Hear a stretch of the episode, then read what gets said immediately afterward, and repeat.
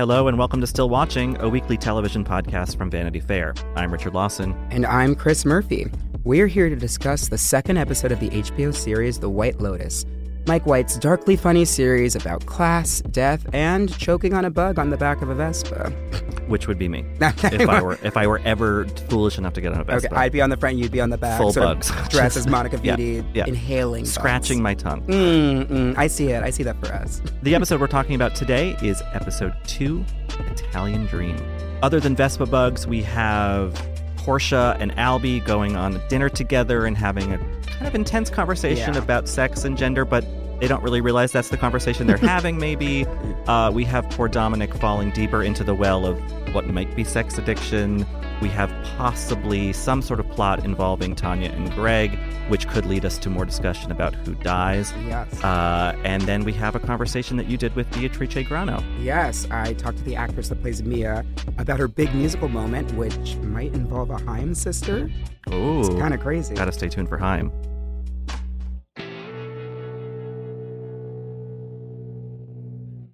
So, Chris, let's talk about the episode kind of in a broader sense before we get into the details of it. Um, for me, and maybe you disagree, I think the kind of thesis part of this episode is when Portia and Albie are at dinner. Mm. And of course, Portia's keeping an eye on Tanya in the corner, having yet another meltdown. Um, and they're talking kind of guardedly at first about like, I think they're trying to suss each other out. Like, are you single? Like, what kind of people do you like? Light flirting is happening. Yeah. And Portia um, goes on this kind of fraught monologue about like how she's sick of TikTok and Bumble Mm. and she wants someone who's ignorant of the discourse and she needs to up her meds and she just want to like has like wants to have adventure. Yes, she wants a caveman. She basically Right, she, yes, ba- and- she basically wants a caveman. I just want to have fun. I just want to, I don't know, feel like fulfilled and have an adventure and like I'm sick of fucking TikTok and and Bumble and just screens and apps and sitting there binging Netflix and I just I just want to like live. I just want to live my life so badly. I just feel like I just want to meet someone who's like, you know, totally ignorant of the discourse, you know? Right, right, like like someone who lives in a cave, like a caveman. Yeah, I, yeah, I would date a caveman at this point. I mean, I think you could aim higher. Honestly, I think you could do better than a caveman. And right there, I think, is where this relationship seems to be turning, which is like there was a mutual attraction, Mhm. but complex matters of like life in the 21st century, gender dynamics as they exist now, Mhm. like come to bear on this. And you kind I mean, here's what I think. Yeah. I think Portia is like, I hate that I want this kind of like asshole that Albie has just described, hmm and yet that promises more adventure than this nice kid next to across from me does.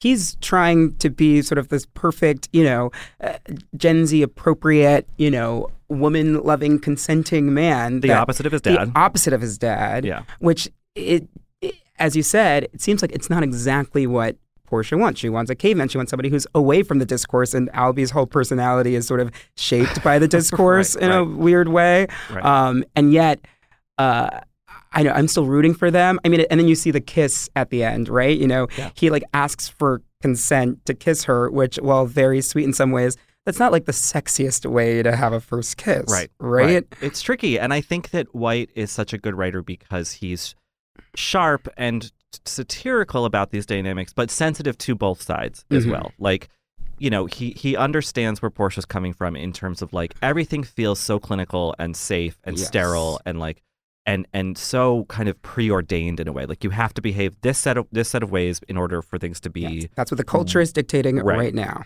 and you know and you get that feeling that like where where is the old adventure like where is the kind of transgress transgressiveness of the Mhm. past um and on the other side you have albie who's like yeah i mean like what is he supposed to do? He's a young man in the world who's receiving all of these signals Yes. about like the problems of male behavior toxic masculinity.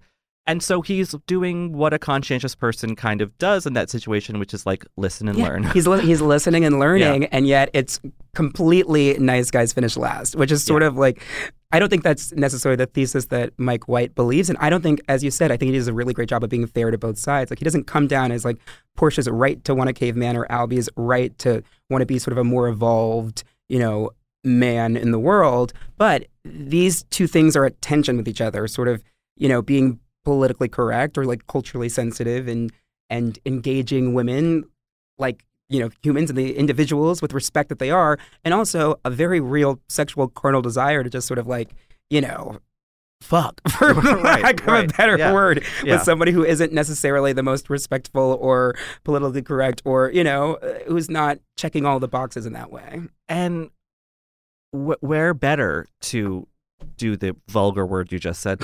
Um, Sorry. At, in fucking Sicily at this beautiful hotel with this random cute guy you just met, and it's like. Here is the moment where you fall into this sort of like roll in the hay kind of mindset. I mean, what is more of a fantasy than that? It made me think about the opening credits. ah okay Which, how so Um, start with these kind of like Pastoral, oh, pastoral frescoes or whatever that's sort of supposed to be emulating, Yeah. and then as the music that drop that beat drops, Mm, mm, yeah, mm, as the beat drops then you start to see these more carnal little Yes. scenes, a blowjob, a stabbing, a something, uh, you know, a woman, a man ravaging a woman, Yeah. like it gets and I- sexier but also more sort of uh, base and fully carnal which seems to be kind of what this season thus far is about. You Mhm. know, um, I think we also, if we want to switch gears over to uh, Ethan and Harper, Whew. we see that a similar sort of conversation unfolding. So, w- what for you really stuck out with them this week? I mean, what stuck out? I'm, now I'm thinking about Ethan and his sort of midday, mid morning, Right, right. um, Post exercise jerk off yeah. session. Um, but that did really stick out um, in terms of explaining their relationship. They also have some trouble connecting, right? The great thing about Harper and the great thing about Aubrey Plaza as an actress, which I think she's doing such great work, is that she never really exactly says what she means. Like she's very she's very honest and very forthcoming, but you can always like read her subtext so well and sort of her disappointment that, you know, instead of yeah, and she actually does say this that Ethan would rather, you know, pull up internet uh, computer porn rather than like wait for her to have sex.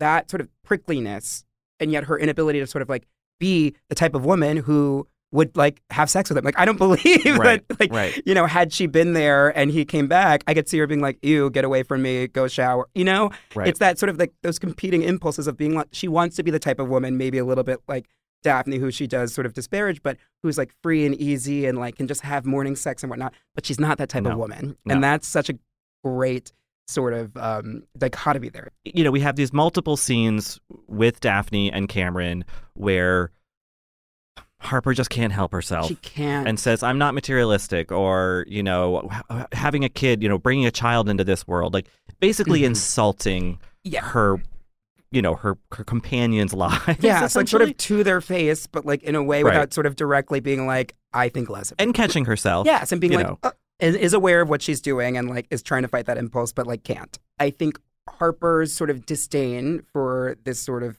for Cameron and Daphne, um, and this couple that just seems to you know be as she says seems to be not truthful, seems to be lying about how you know easy breezy their relationship is, Mhm. and like or putting up a front or putting up a facade, right?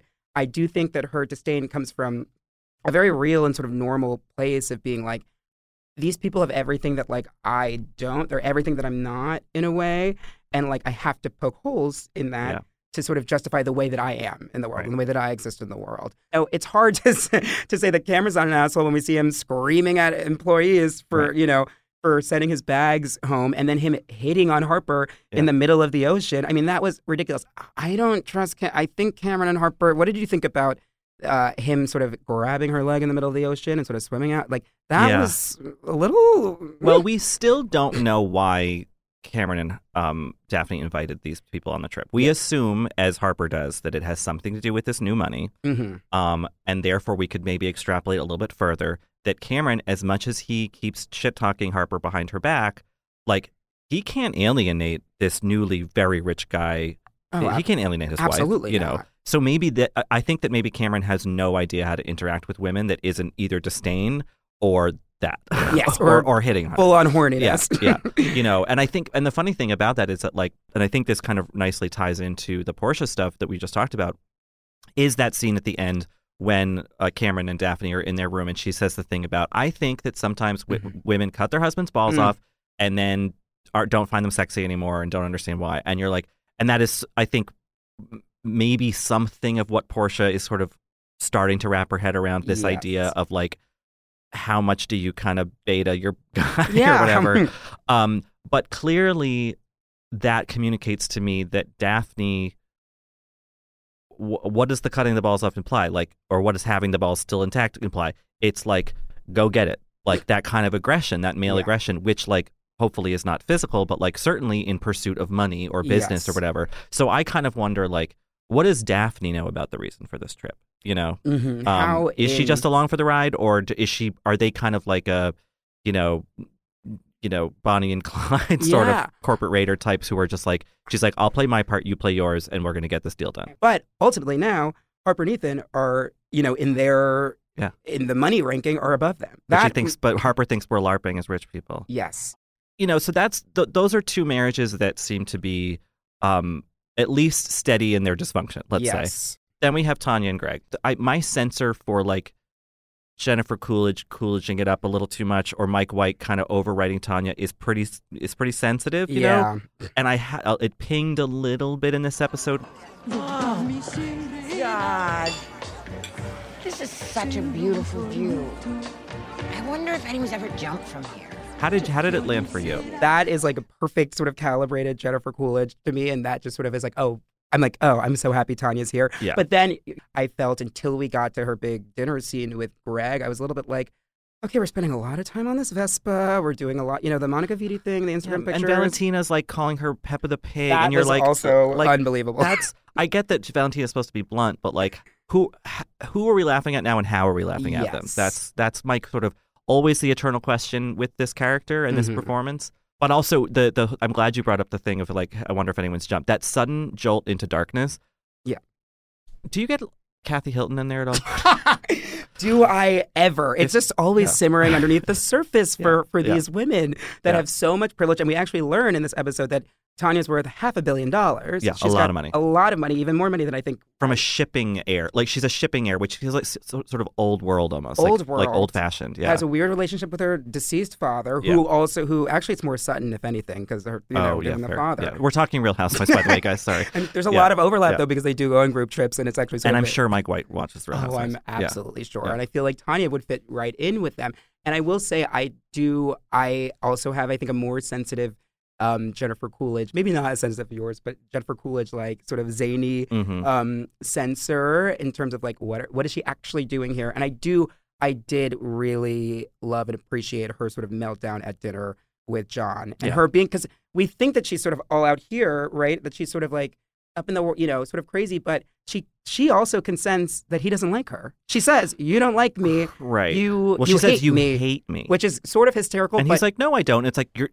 That's a strong word. You you should push back against that word a little bit more forcefully. Then, no, I don't. Yeah, I mean, it- I have questions about Greg. So we open. Uh, the, the, I think it's their first scene in this episode. Yes, it is because they've Mm-hmm. just woken up, yeah and Greg is sitting in bed, kind of staring blankly at the wall, looking troubled. Mhm. right? And so immediately you're like, okay, what's he up to? Something something's happening. Yeah. You know, at dinner he's like, well, I wanted you to have a perfect day before I broke the bad news, which I, I that's a convention of movies and TV that I never That really get. never like actually that, just do it. Don't give them the whole day and then rip the rug out from under them. yeah it's only gonna make it worse And so then I'm thinking, oh, that's what Greg was worried about in the morning. That's why he was sitting in bed feeling sad because he or bad or worried or whatever he was feeling because he got this call from work and was like, shit, I have to figure out a way to kind of break her heart. yeah but actually, And then at the end, at the very end of the episode, Tanya wakes up, pads out to the bathroom or whatever, Mhm. and Greg is on the phone with someone kind of disparaging her and then saying, I love you. i love you I think that White is a wilier,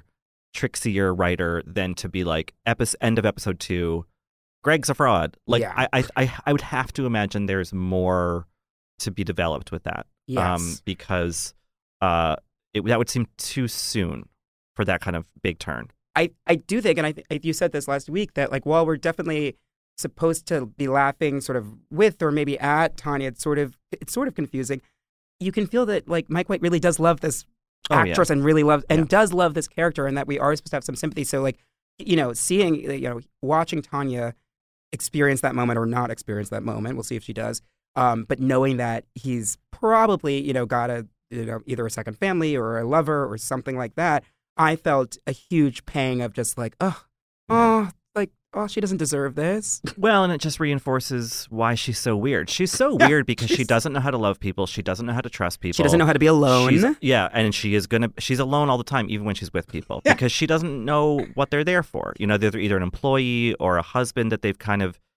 I mean, she Mm. the whole thing with the prenup, and he's like, and what he's saying kind of makes sense. He's like, I have to keep my job because if we get divorced, what am I- well, I'm? You know, he's an mm-hmm. older guy. Like, what am I going to do will I be? a Yeah, job? where you know, will- yeah, and that will I be? that makes sense to me. Oh, you know, hundred percent. but I don't know. I think you're right about like Mike White. Like he has compassion for Tanya, and and yes, he's gonna bad things are gonna happen to her. I have no doubt. Yeah. Bad things are gonna happen to all these people. Oh, I'm, yes. I'm guessing, but like, how bad is is really the question? It's trending downwards for her for sure. Well, speaking of trending, I kind of feel like Mia and Lucia are trending up. Oh my God, they are. They won. If there's if there was a ranking of this week, Yeah. me and Lucia won the week. They are absolutely sitting pretty.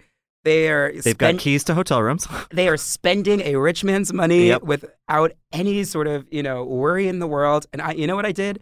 I got up and cheered. I clapped. I said, Yeah. "Yes, you girls, you spend that money. You you earn this. You deserve this." Yeah. it was actually really like empowering for me to see me and Lucia um, spending Dominic's money. so you get this scene with Lucia where you know she's clearly ambitious. She wants she wants not just to have a boyfriend for the week. She wants to get rich and Yeah. autonomous and all that. Mhm. And she's looking in the store window and she's like, the first thing I'm going to do is fire that bitch. And Yeah. you know, so clearly, okay, here are the gears of Lucia's ambition turning. Yes, But we also see with Mia that like she's not just the sort of meek sidekick. She's like not a wallflower. she she has ambitions of her own that she realizes in a very small way in this episode, which is kind of cool. in an amazing way. And I, I guess this is an amazing time to say that um, Mia, I love actresses, and the only thing that I love more than an actress is a singing actress. Yeah. It's my favorite Yeah. thing in the world. And Mia gets this wonderful song. She sings, sort of ironically, the best things in life are free.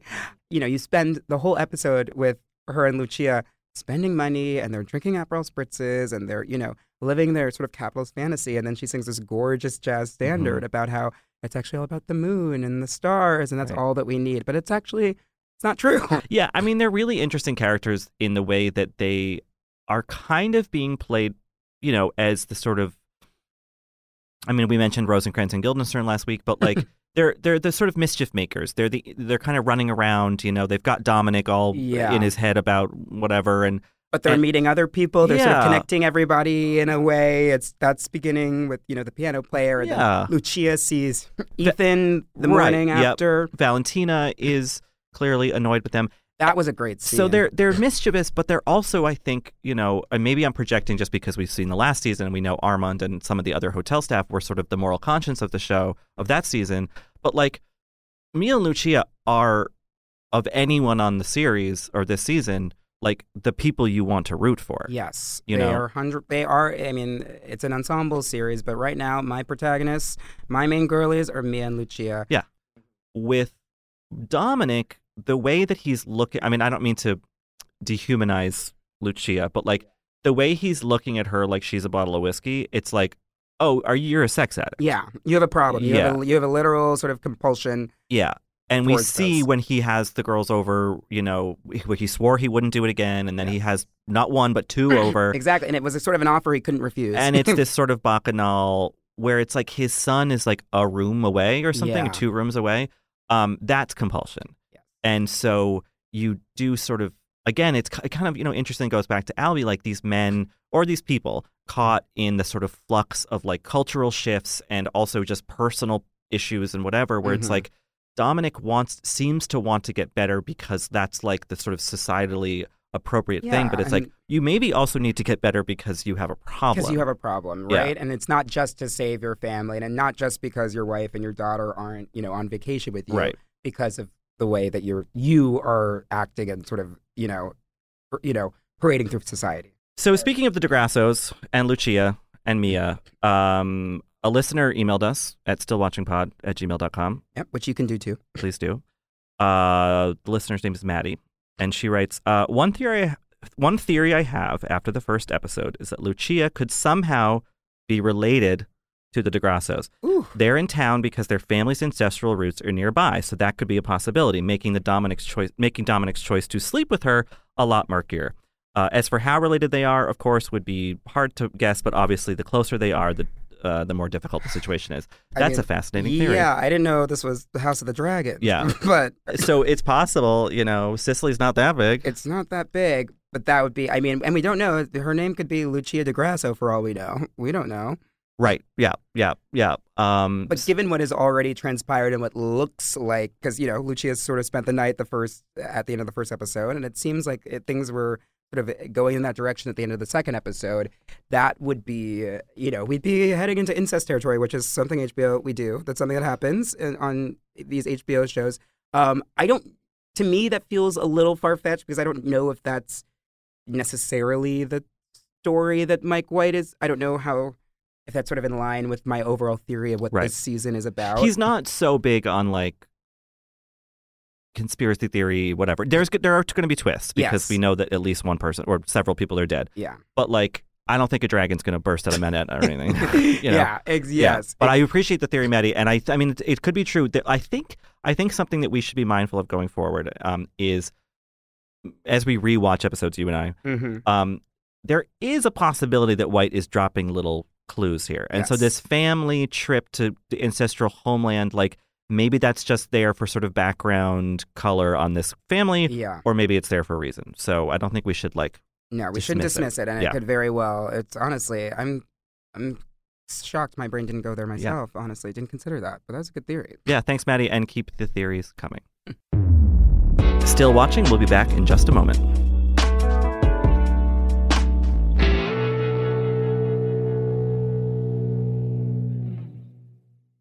So, Chris, uh, now we're going to hear your interview with Beatrice Grannò, who plays Mia on the show.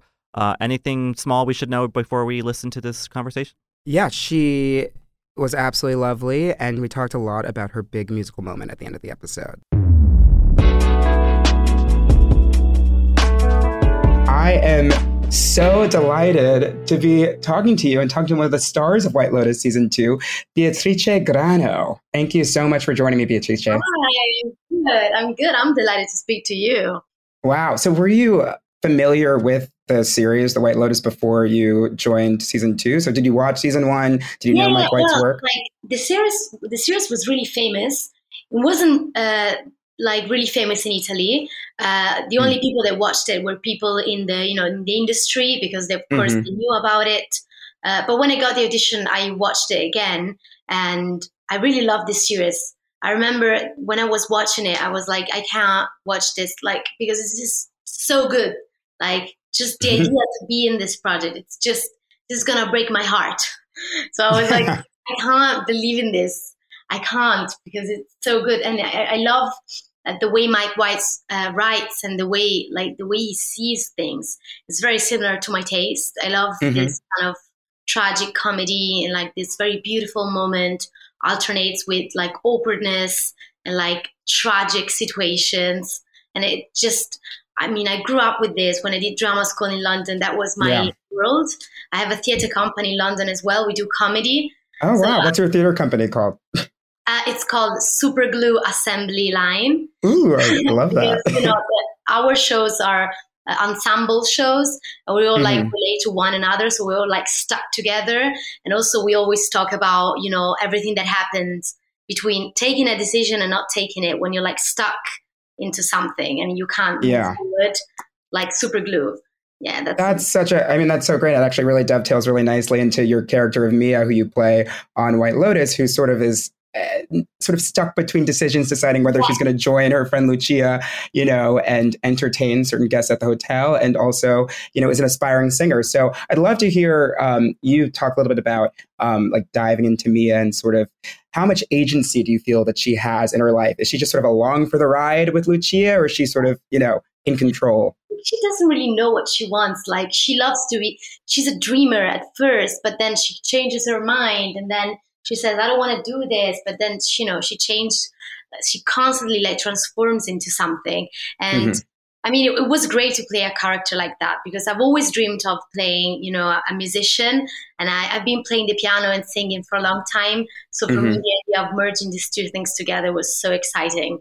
Um, yeah, and, and, I love, I love, you know, that moment in in episode two where mm-hmm. I sit down and play the piano because I think it's the first time that you actually see some connection between me, what I love, and also with Lucia, we're like in that moment we really support each other, and there's so much sweetness. And also the the, the song I sing, it's um yeah the best, the best things in life are free. Yeah, in Crosby Jazz Standard. Yeah, I love that song. And have you heard of the Sam Cooke version? Yes, and the Sam Cooke version, of course. Yeah, it's yeah, yeah. Best. You should. You should. yeah, it's so beautiful. Um, yeah. Oh my goodness, I, yeah, I know. I definitely want to ask you about that. I want to save that for the end because I do want to know a little bit about yeah.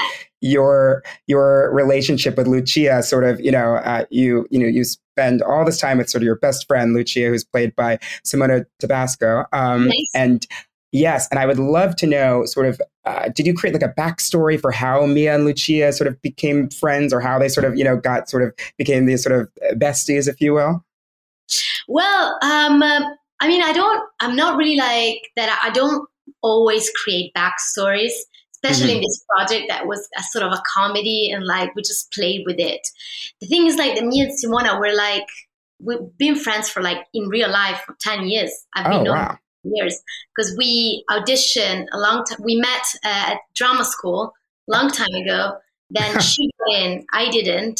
Oh wow! Um, Ooh, that's that's a little testy. then I went to London because Italy didn't want me, so I went. I went somewhere else. Italy's uh, crazy. That's crazy of them, but I went to London and I, I, I trained there, and then when I got back, I got this job, and it's like an Italian series that it's really famous. It's called. Mm-hmm. It's like a doctor show, and she was in the series. So I was like, Simona, I met you again, and we became friends. Yeah, and then we became friends working together, and then we did the self tape together as well. for oh. Photos. And oh, together you did that. You filmed your audition together. Crazy. Yeah, because that's she, crazy. Yeah, she called me and she said, uh, "Please, I need help. Like, uh, you speak English very well, so I need help with this self tape." And I read it and I was like, "I mean, I I auditioned for this too. Like, I'm playing Mia and you're playing Lucia." She was, "That's crazy." So we did it together. It was so much fun and we kept like thinking about it like can you imagine if this happens? Can you imagine? Can you imagine? But we always like said can you imagine? Oh, let's stop let's stop thinking about this. This is like too beautiful. Um oh but then we God. got it together. And then i think that that experience of white lotus really made us like brought us closer. Like we became really close friends and we used that a lot. We use that, that a lot also because we were together in this experience like two italian girls like supporting each other and that was lucia and mia you know? I love what you just said about you and um, lucia you know me and lucia as being these outsiders right in this cast that's full of americans and you and simona are you know both outsiders in this cast of americans you know and a lot of sort of like very famous american actors. What was that like? Was that sort of intimidating or were you like well i don't you know i'm you know went to london drama school i'm from italy i don't care about any of these people. Yeah what was that dynamic like? I think i think for me it was i mean i was i was going crazy because i you know, I love Aubrey Plaza, Michael Imperioli, and mm. like Murray Abraham. So I was like, is this really like how is this happening? How am I? Uh, how am I at this level? I don't know. Am I? Will I be good enough? Will I be like good as good as they are? And mm-hmm. so I felt that. I felt that gap, of course. But then at one point, I was like, I mean, Mike White was looking for an Italian girl who could play the piano and sing, and yeah. he wanted to have this kind of you know, pure and innocent vibe at the beginning. I was like, totally. this is good for me. Like, I mean, it's like, this is like, I was so lucky that he wrote the character because that was the luck moment. Because when he was writing it, he didn't know that there was an Italian girl there that was just perfect. Yeah, that was, so was perfect. That moment was lucky for me. But once I got there, I was like, this is so incredible. I feel so grateful, but at the same time, you know, I'm helping this show as well because mm-hmm. I think, you know, I think um, they uh, need you. You're you're integral. You're an integral part yes. of the cast, right? There's you're, you're you're absolutely necessary. And I love I love what you just said about um, Mia being sort of like an innocent girl at least at first and whatnot. And you know, in the first episode, you throw a drink at the hotel pianist because yeah. he you know insinuates that you're a sex worker, yeah. right? And that's and which is so crazy. So she's sort of wrestling with like, you know, what she has to do to sort of get ahead with, you know, and to sort of live the life that she wants and not wanting to sort of embody the term of, you know, being a, she says, I'm, you know, I'm a singer, I'm not a prostitute. Yeah. Um, yeah. Can you tell me a little bit about like that sort of, that juxtaposition? that sort of like that there's a two forces within her that are at odds. Yeah. There, there's something about, you know, that is quite funny. I think Mike White kind of made that up while we were working together, like this joke about my character that every time I kind of open up, like mm-hmm. I want to be a singer, that's my dream. And on the other side, people like misunderstands it and they go, "So you want to have sex?" Like, oh, yes, you're like this happy because of this, and, I, and she goes, "No, I'm just being opened, you know, and I'm smiling at you, the piano guy, not because I want to have sex with you, but because you're a musician and I want to be yeah. that too." And and I think the, the thing is like you know when you want something really bad that you become so clumsy because you want to get there and you don't mm-hmm. think you just like maybe i can do this this and this. And then while you do it you just you know you turn everything apart and like mia will do so many mess so much mess. And it's like she's clumsy and she doesn't really know like she just wants to play the piano you know and I think that's so important. It's like I think there's such an amazing um, what Mike White does so well is that there is a class distinction, right? It's like me and Lucia. There's this five star hotel that's in their town that they're not allowed to enter. Valentina says no, you can't come in, yeah. whatnot. And there's so much you know opportunity, wealth, connections in there. And if they have to you know go via sex work, you know to to yeah. make their dreams come true, then why shouldn't they? I was so happy to see in this episode you and Lucia when you when you got in when you had that scene with Valentina and she was so mad, you yeah. know, when Dominic, Michael Imperioli puts your names on the hotel room. Can you talk to me about that like Valentina, the relationship between me and Lucia and Valentina and sort of, you know, you know, Lucia even says like, "Hey, you're a working girl, we're working girls, we're all working here. Yes. We're all trying to get ahead."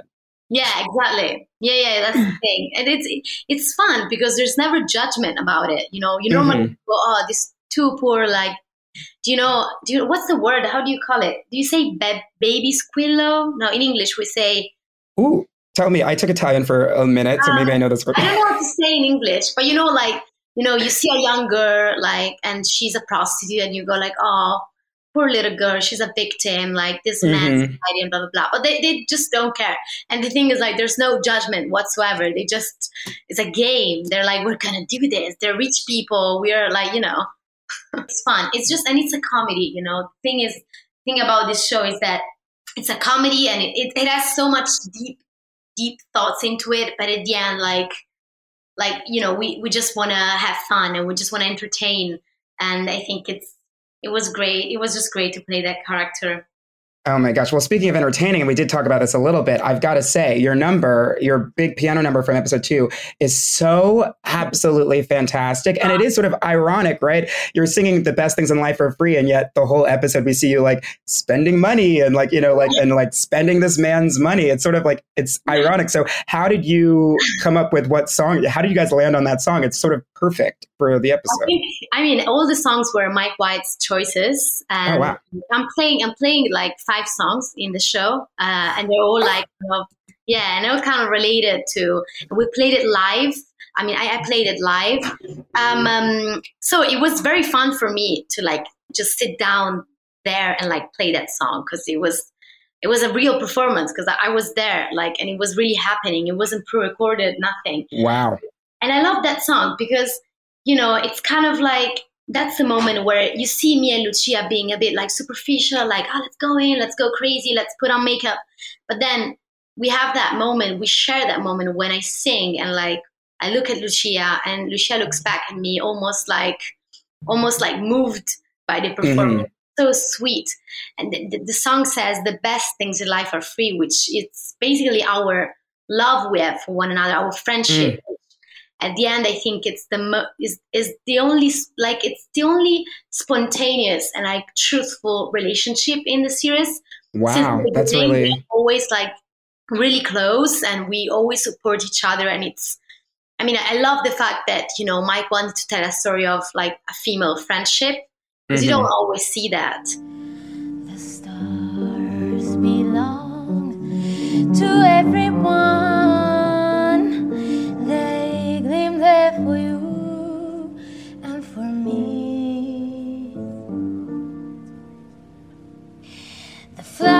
spring.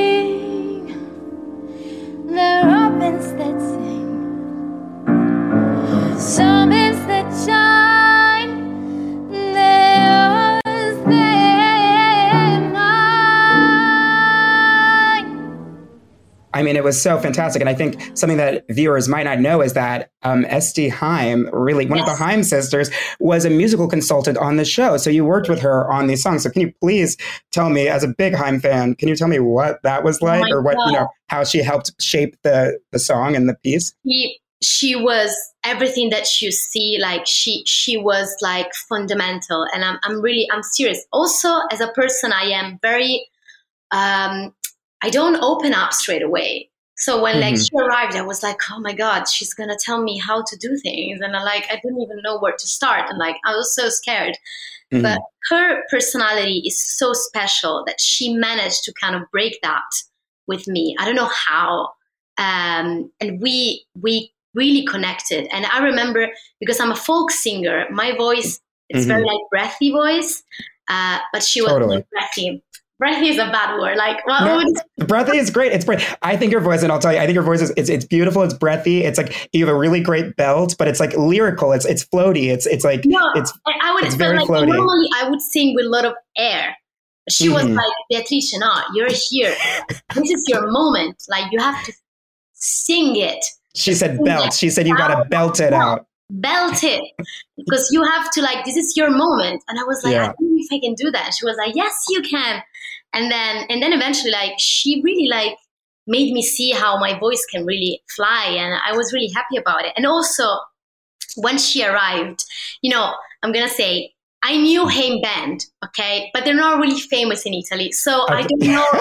I didn't know the faces straight away. Totally, I yeah, I so understand that. That's actually very fair. So, so she arrived, and we started working together, and then like I didn't connect it straight away, and and then and then she was singing so well, and I said, "Este, your voice is beautiful.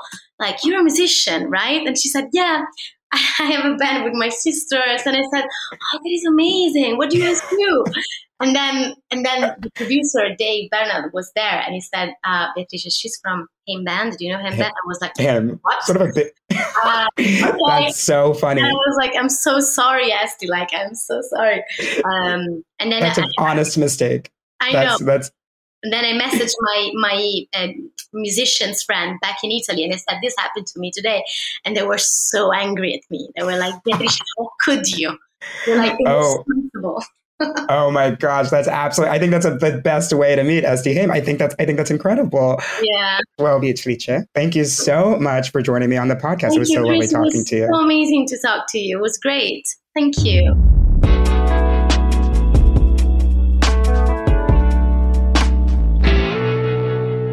All right, Chris. Uh, now it's time for the final segment of this and every episode of Still Watching The White Lotus. Who's going to die?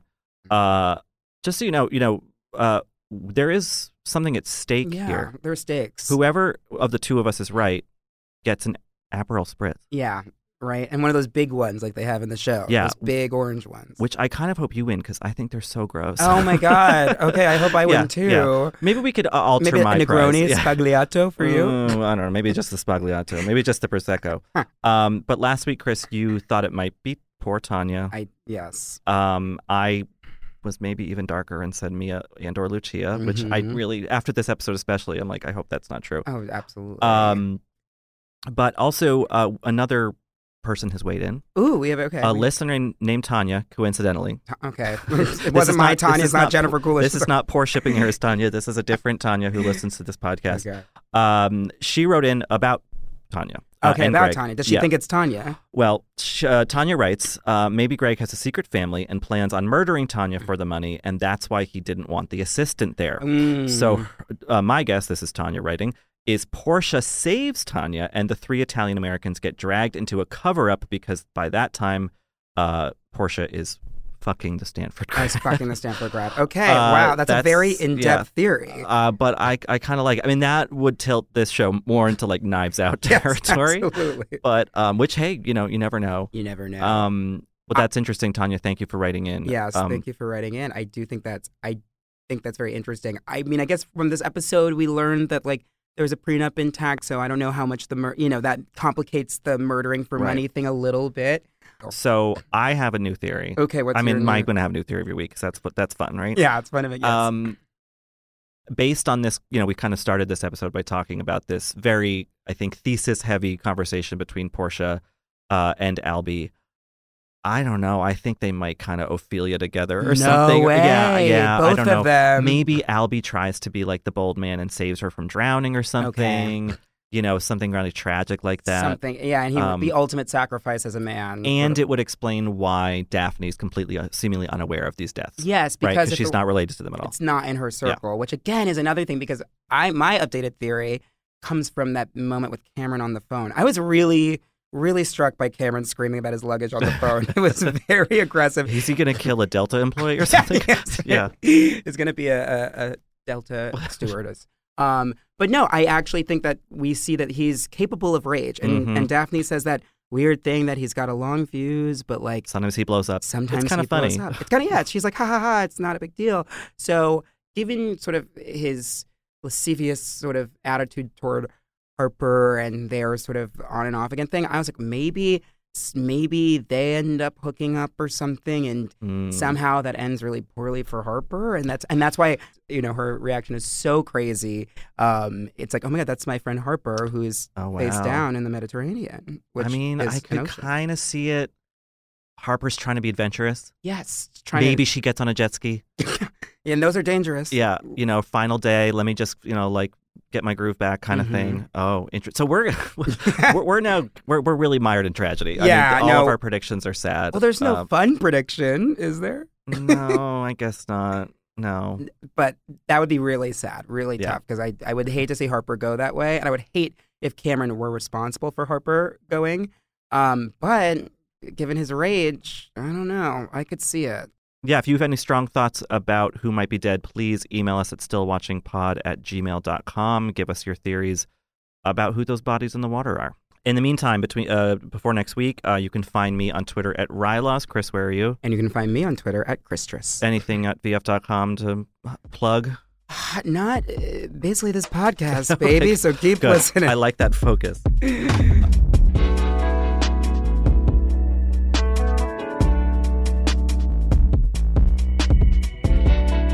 This has been Still Watching from Vanity Fair.